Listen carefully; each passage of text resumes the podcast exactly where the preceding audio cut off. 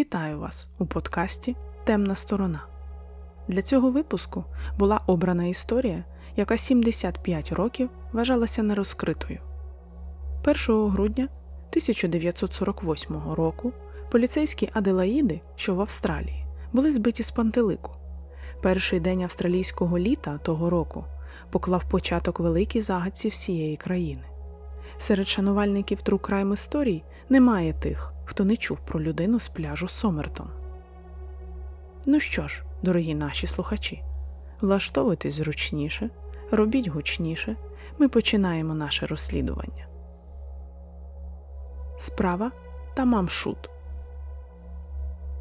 Почалася ця історія у вівторок, 30 листопада 1948 року.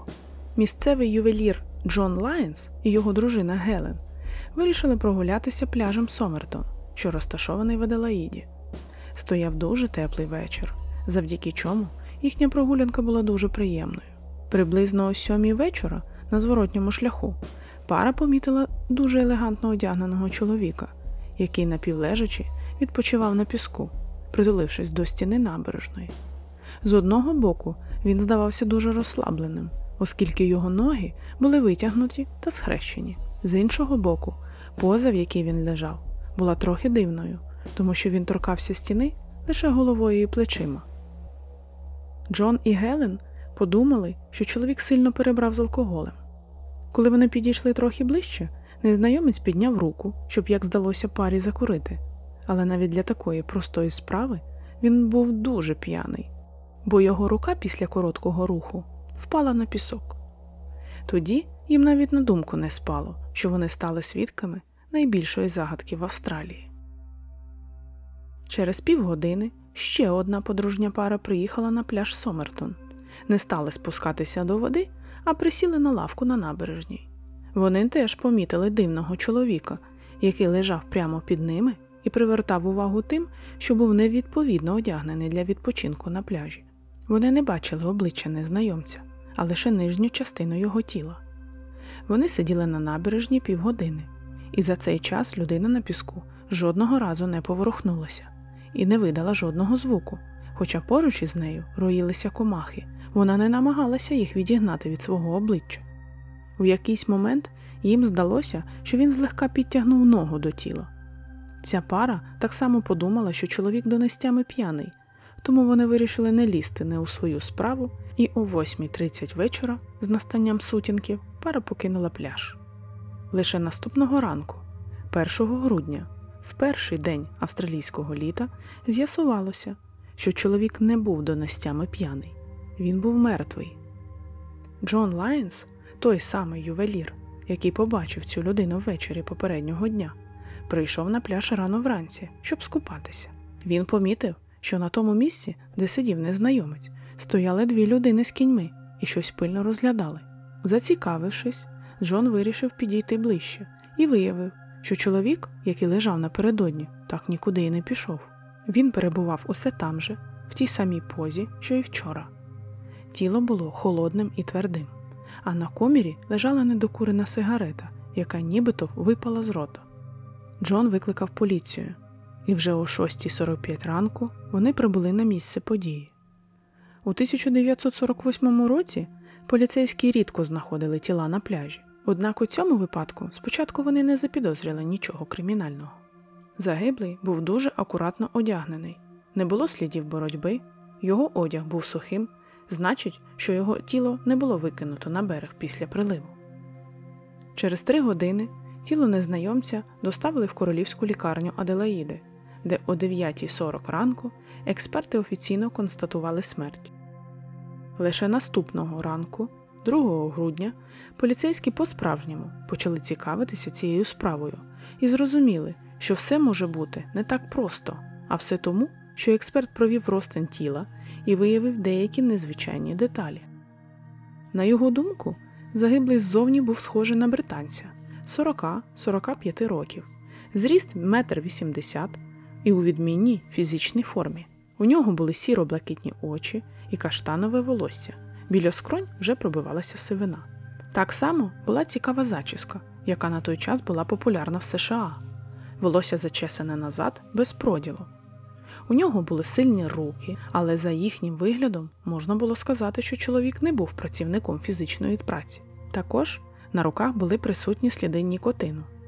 Він був гладко поголений, причесаний, нігті були доглянутими. Очевидно, що він стежив за своєю зовнішністю. У нього були відсутні кілька жувальних зубів. Праворуч від рота була засохла крапля слини, ймовірно, перед смертю він не зміг її проковтнути. У чоловіка були досить сильні ноги і красиві ступні. Пальці його ніг утворювали форму у вигляді клина. Великий палець і мізинець були нахилені в бік середини ступні, і досить розвинені литкові м'язи, як у спортсменів або танцюристів. Ростен показав, що серце чоловіка не мало жодних патологій і виглядало як серце здорової людини. А ось селезінка була незвично великою, майже в три рази більшою за норму. Це могло бути результатом якоїсь інфекції, проте інших ознак хвороби експерти не виявили. Так само виявили гіперемію печінки, переповнення кров'ю. Така ж картина була в мозку та шлунку. Були помітні дрібні та переповнені кров'ю судини. Експерти дійшли висновку, що смерть настала внаслідок серцевої недостатності, проте вона була неприродньою. Лікар, який проводив ростин, вважав, що чоловіка отруїли, хоча аналіз не виявив наявність найпоширеніших отрут у зразках. За кілька годин до своєї смерті чоловік повечеряв пирогом, проте навряд чи отрута потрапила в його організм разом з їжею.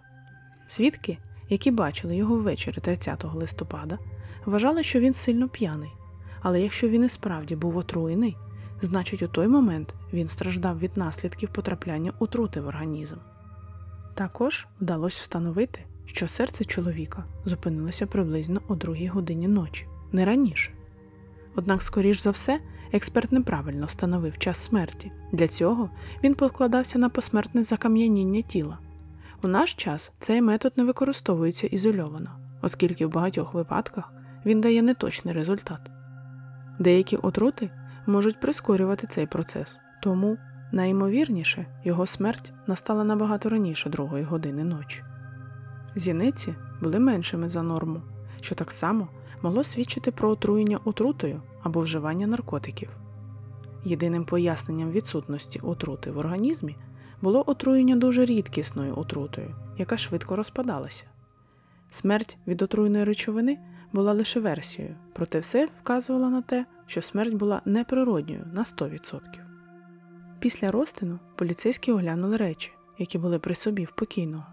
Чоловік був одягнений у якісний сіро-коричневий костюм, що складався з двобортного піджака і штанів слаксів. Під ним була майка і біла сорочка.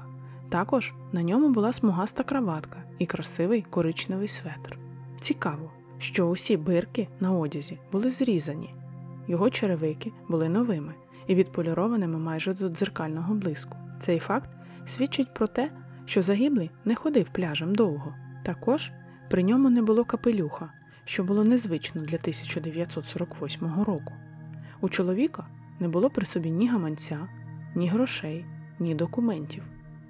Першим, що впало в око поліції, коли вони вирішили оглянути штани покійного, був шов яскраво помаранчевою ниткою в одній з кишень.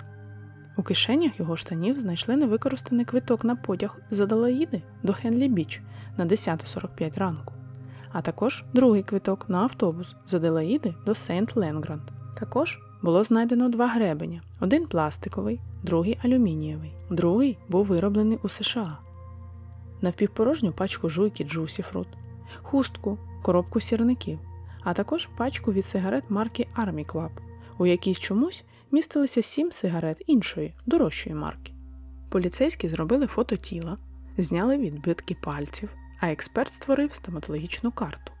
Усі ці дані було розіслано в поліцейські дільниці по всій Австралії, однак це не допомогло впізнати людину з пляжу. Було вирішено забальзамувати тіло загиблого. І це був перший випадок, коли правоохоронці вчинили так із невстановленою особою. До моргу, де знаходилося тіло людини з пляжу, приходили десятки місцевих жителів. Поліцейські не упиралися цьому, бо сподівалися, що серед простих роззяв можуть виявитися ті, хто впізнає незнайомця, однак це ні до чого не призвело. До 11 січня поліцейські відкинули всі наявні версії, посилаючись на те, що в кишені загиблого було знайдено квітки, поліцейські припустили, що чоловік міг бути не місцевим і десь міг перебувати його багаж. Детективи пішли далі і почали перевіряти готелі, хімчистки, бюро знахідок і, звісно, вокзали. 14 січня одного з поліцейських відправили на залізничний вокзал. Співробітники вокзалу пред'явили йому коричневу валізу, яку хтось здав у камеру схову ще об 11 ранку 30 листопада, і більше за нею не прийшов. Людина, яка приймала багаж, на жаль, не запам'ятала її власника зі зрозумілої причини. На валізі не було етикетки, яку клеять на багаж на вокзалах. Власник її зірвав. З цієї причини неможливо було визначити, звідки ця людина приїхала в Аделаїду. Вміст валізи був непримітним.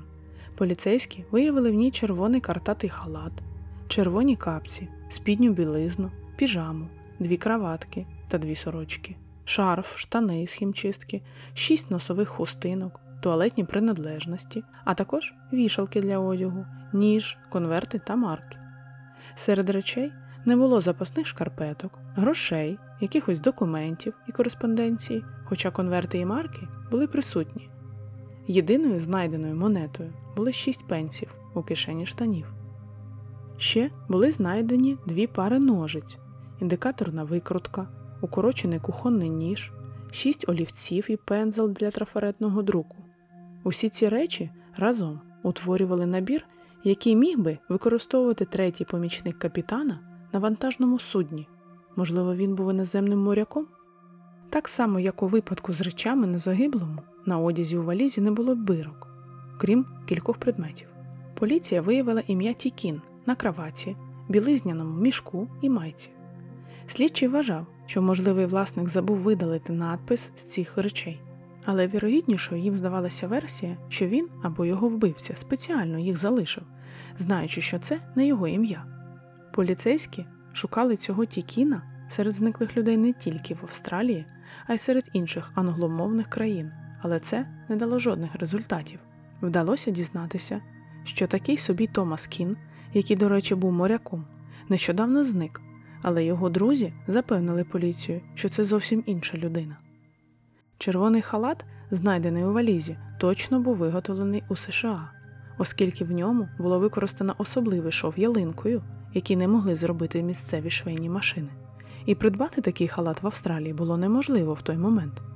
Значить, людина з пляжу або сама побувала в тій країні, або придбала річ у людини, яка раніше побувала там. Детективи були впевнені, що валіза точно належала людині з Сомертона. По-перше, одяг відповідав розміру. По-друге, серед речей було знайдено котушку яскраво помаранчевих ниток марки Барборс. Таку не можна було купити в Австралії. Цю марку продавали тільки в США. Саме такі нитки були використані, щоб зашити підкладку в кишені штанів загиблого. Виявлення валізи ще сильніше заплутало і без того незрозумілу справу, і тепер поліцейські не розуміли, в який бік рухатися далі. Виходячи з усього, що було виявлено, детективи склали приблизну послідовність подій. Чоловік із Сомертона прибув на залізничний вокзал Аделаїди приблизно о 10.45 ранку 30 листопада. Потім, приблизно об 11, він залишив свою валізу в камері схову, купив квиток на поїзд до Хенлі Біч, але з якоїсь причини пропустив цей поїзд. Натомість, об 11.15 ранку, він купив ще один квиток на автобус, який вирушав з Аделаїди до Сейнт Ленардс, району неподалік від пляжу Сомертон. Його начищені туфлі вказували на те, що він недовго гуляв містом, оскільки вони не втратили свого блиску. Чим він займався ці кілька годин чергова загадка. У квітні 49-го року поліцейські запросили ще одного експерта сера Джона Клівленда. Він був дуже шанованою людиною. За час своєї роботи Клівленд провів понад 7 тисяч розтинів. Більш досвідченого патологоанатома було складно знайти у всій Австралії. Він мав ще раз оглянути тіло і допомогти визнати причину смерті людини Сомертона. Після експертизи він був згоден з експертом, який першим оглядав тіло, що смерть явно була неприродньою. Клівленд дійшов висновку, що найімовірнішим сценарієм була отрута, хоч і не зміг сказати точно яка.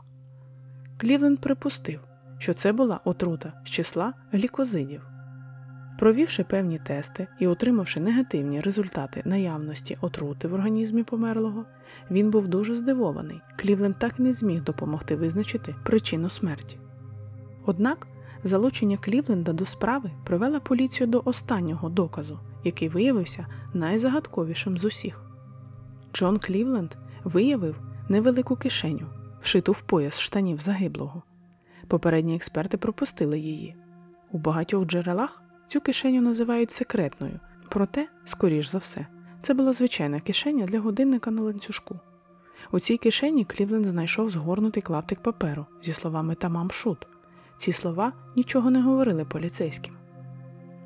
Як повідомив поліції журналіст місцевої газети Френк Кеннеді, ця фраза на перській мові означає щось на кшталт завершений, закінчений. Так само саме цей журналіст порадив поліцейським звернути свою увагу на роботу відомого перського філософа і поета Умара Хаяма під назвою Рубаят. Це була збірка чотирьох віршів, присвячена різним важливим речам у житті кожної людини коханню, вірі, смерті тощо. Журналіст вважав, що найімовірніше цей крихітний клаптик паперу був вирваний саме з неї. Поліцейські звернулися до всіх книжкових магазинів, видавництв і бібліотек, але вони так і не знайшли книжки, в якій бракувало клаптику паперу, написаного таким самим шрифтом. Після цієї знахідки сприйняття справи змінилося. Клівленд і детективи почали припускати, що незнайомець наклав на себе руки, його не вбили. Через півроку, після виявлення людини Сомертона 14 червня 1949 року, її поховали на місцевому цвинтарі. Попри бальзамування, природні процеси ніхто не скасовував, тягнути було не можна. Оскільки родичів померлого знайти не вдалося, церемонію поховання оплатила держава. На надгробному камені було написано: Тут лежить невідомий чоловік, знайдений на пляжі Сомертона 1 грудня 1948 року. Перед похованням з голови і плечей людини з пляжу зняли гіпсовий відбиток. На той випадок, якщо колись детективи наблизяться до розгадки, і відбиток може знадобитися для впізнання. Так само для поховання вибрали спеціальну ділянку землі, яку пізніше залили бетоном, щоб вона залишалася сухою, для збереження останків у найкращому вигляді, якщо в майбутньому виникне необхідність в ексгумації. Тим часом поліцейські не полишали надії знайти ту саму книжку, з якої було вирвано клаптик паперу, зі словами Тамам Шут. Попри те, що вони знали, яка саме їм потрібна книга, вони ніяк не могли знайти потрібне видання. І в липні 1949 року було знайдено відповідь. 23 числа до поліцейської дільниці прийшов місцевий мешканець і передав детективам книжку Омара Хаяма, в останній сторінці якої, там де мали бути слова та мамшут, була дірка. Пізніше, передавши на експертизу цей примірник, поліцейські переконалися, що це було те, що вони шукали. Дуже рідкісне видання 41-го року, яке продавали всього лише в кількох примірниках у Новій Зеландії, і саме та книга, з якої вирвали ці слова. До речі, більше жодної схожої книги не було знайдено під час розслідування. Детектив уважно вивчив новий доказ. На внутрішній частині задньої обкладинки були написані олівцем два телефонні номери і якийсь дивний набір букв, схожий на код. Одним із номерів телефону був номер місцевого банку, а другий належав медсестрі 27 років, яка мешкала за 400 метрів від місця, де знайшли людину Сомертона. Джесіка Томпсон, так звали медсестру, хоча її ім'я ретельно приховували від громадськості, і тільки після її смерті 2007 року її родичі дозволили назвати її справжнє ім'я. Джесіка неохоче говорила з поліцією і заперечувала знайомство з загиблим, хоча її реакція говорила за неї. Коли її попросили подивитися на гіпсовий відбиток, знятий з тіла загиблого, вона повелася дивно. Поглянувши на відбиток один раз, вона відвела погляд і більше жодного разу не підняла очей. Детективам здалося, що вона може втратити свідомість від шоку. Усім було очевидно, що вона упізнала обличчя, але вона твердо заперечувала знайомство із загиблим. Єдиним, що поліції вдалося дізнатися, було те, що наприкінці 48-го року до неї додому постукав незнайомий чоловік, і її в цей момент не було вдома, тому чоловік звернувся до сусіда, щоб запитати, коли вона повернеться. Джесіка дізналася про це від сусіда. Можливо, це була людина з пляжу. Томпсон зізналася, що книжка, в якій було знайдено її номер телефону, колись належала їй, але ще у воєнні роки вона подарувала її одній людині, з якою колись була знайома. Чоловіка звали Альф Боксел. Вперше поліцейські відчули, що вони на порозі розкриття справи, і вони нарешті дізналися ім'я невідомої людини. Усі сили були кинуті на пошук Боксела. За кілька днів поліція вже знала, що чоловік жив у районі Сіднея. Проблема була в тому, що він виявився живим і сам відчинив двері свого будинку, коли в них постукала поліція. Як виявилося, у нього все ще була та книга, яку йому дала Джесіка Томпсон з невеликим посланням, написаним її рукою. Хоча Боксел заперечував зв'язок із людиною Сомертона, поліції було очевидно, що він є, адже в них обох були книги, які вели до однієї жінки. Повернемося до коду, знайденому на останній сторінці книги. Поліція передала копію запису військово-морську розвідку. У ті роки там були зібрані найкращі експерти з дешифрування в Австралії. Так само поліція дозволила ЗМІ опублікувати фото коду в газетах. Це було початком реального божевілля серед любителів загадок. Однак усі спроби розгадати шифр виявилися марними. Незважаючи на всі зусилля поліції розгадати особу незнайомця і розкрити таємницю його смерті, через рік після виявлення тіла на пляжі Сомертон розвиток розслідування зупинився, і аж до нашого часу справа залишалася стояти на місці. У 2021 році тіло незнайомця ексгумували. Останки відправили в експертно-криміналістичний центр Південної Австралії. Саме там планувалося витягти ДНК і нарешті дізнатися, ким же був знаменитий на весь світ чоловік із Сомертона. Наразі пізнання людини з Сомертона не підтверджено поліцією Австралії. Але оскільки над ідентифікацією працювала авторка ДНК проєкту Колін Фіцпатрік, практично немає сумнівів, що результат правильний. Команда експертів створила повний профіль загиблого, завантаживши його в базу даних, створивши генеалогічне дерево. У базі виявився збіг, який допоміг визначити шість осіб, які підходили за датою до людини Сомертона, але лише в одного з шістьох не було документально підтвердженої дати смерті. Цією людиною був 43-річний Карл Веб. Експерти знайшли прямого, нині живого родича Веба, правнука його двоюрідного брата або сестри з боку матері, і ДНК-тест підтвердив їхню спорідненість. Але крім ДНК, ще є одне підтвердження, що саме Веб помер на пляжі 48-го року. У знайденій валізі були речі з ім'ям Тікін. Саме так звали чоловіка сестри Карла Веба, і швидше за все, частина речей раніше належала йому. Карл Веб народився в листопаді 1905 року в передмісті Мельбурна у великій родині, де було ще п'ятеро дітей, і він був наймолодшим. Його батько був німцем і приїхав до Австралії з Гамбурга, одружився з австралійкою і відкрив свою пекарню. Веб заробляв на життя електротехнічними роботами, а також виготовляв інструменти. У 35 років він одружився з Дороті, а у квітні 47-го пара розлучилася з ініціативи Веба. За словами Дороті, у Карла бували спалахи люті, і він не мав друзів.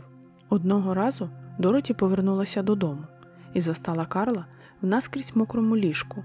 У квартирі дуже сильно пахло ефіром, так сильно, що цей запах чули сусіди.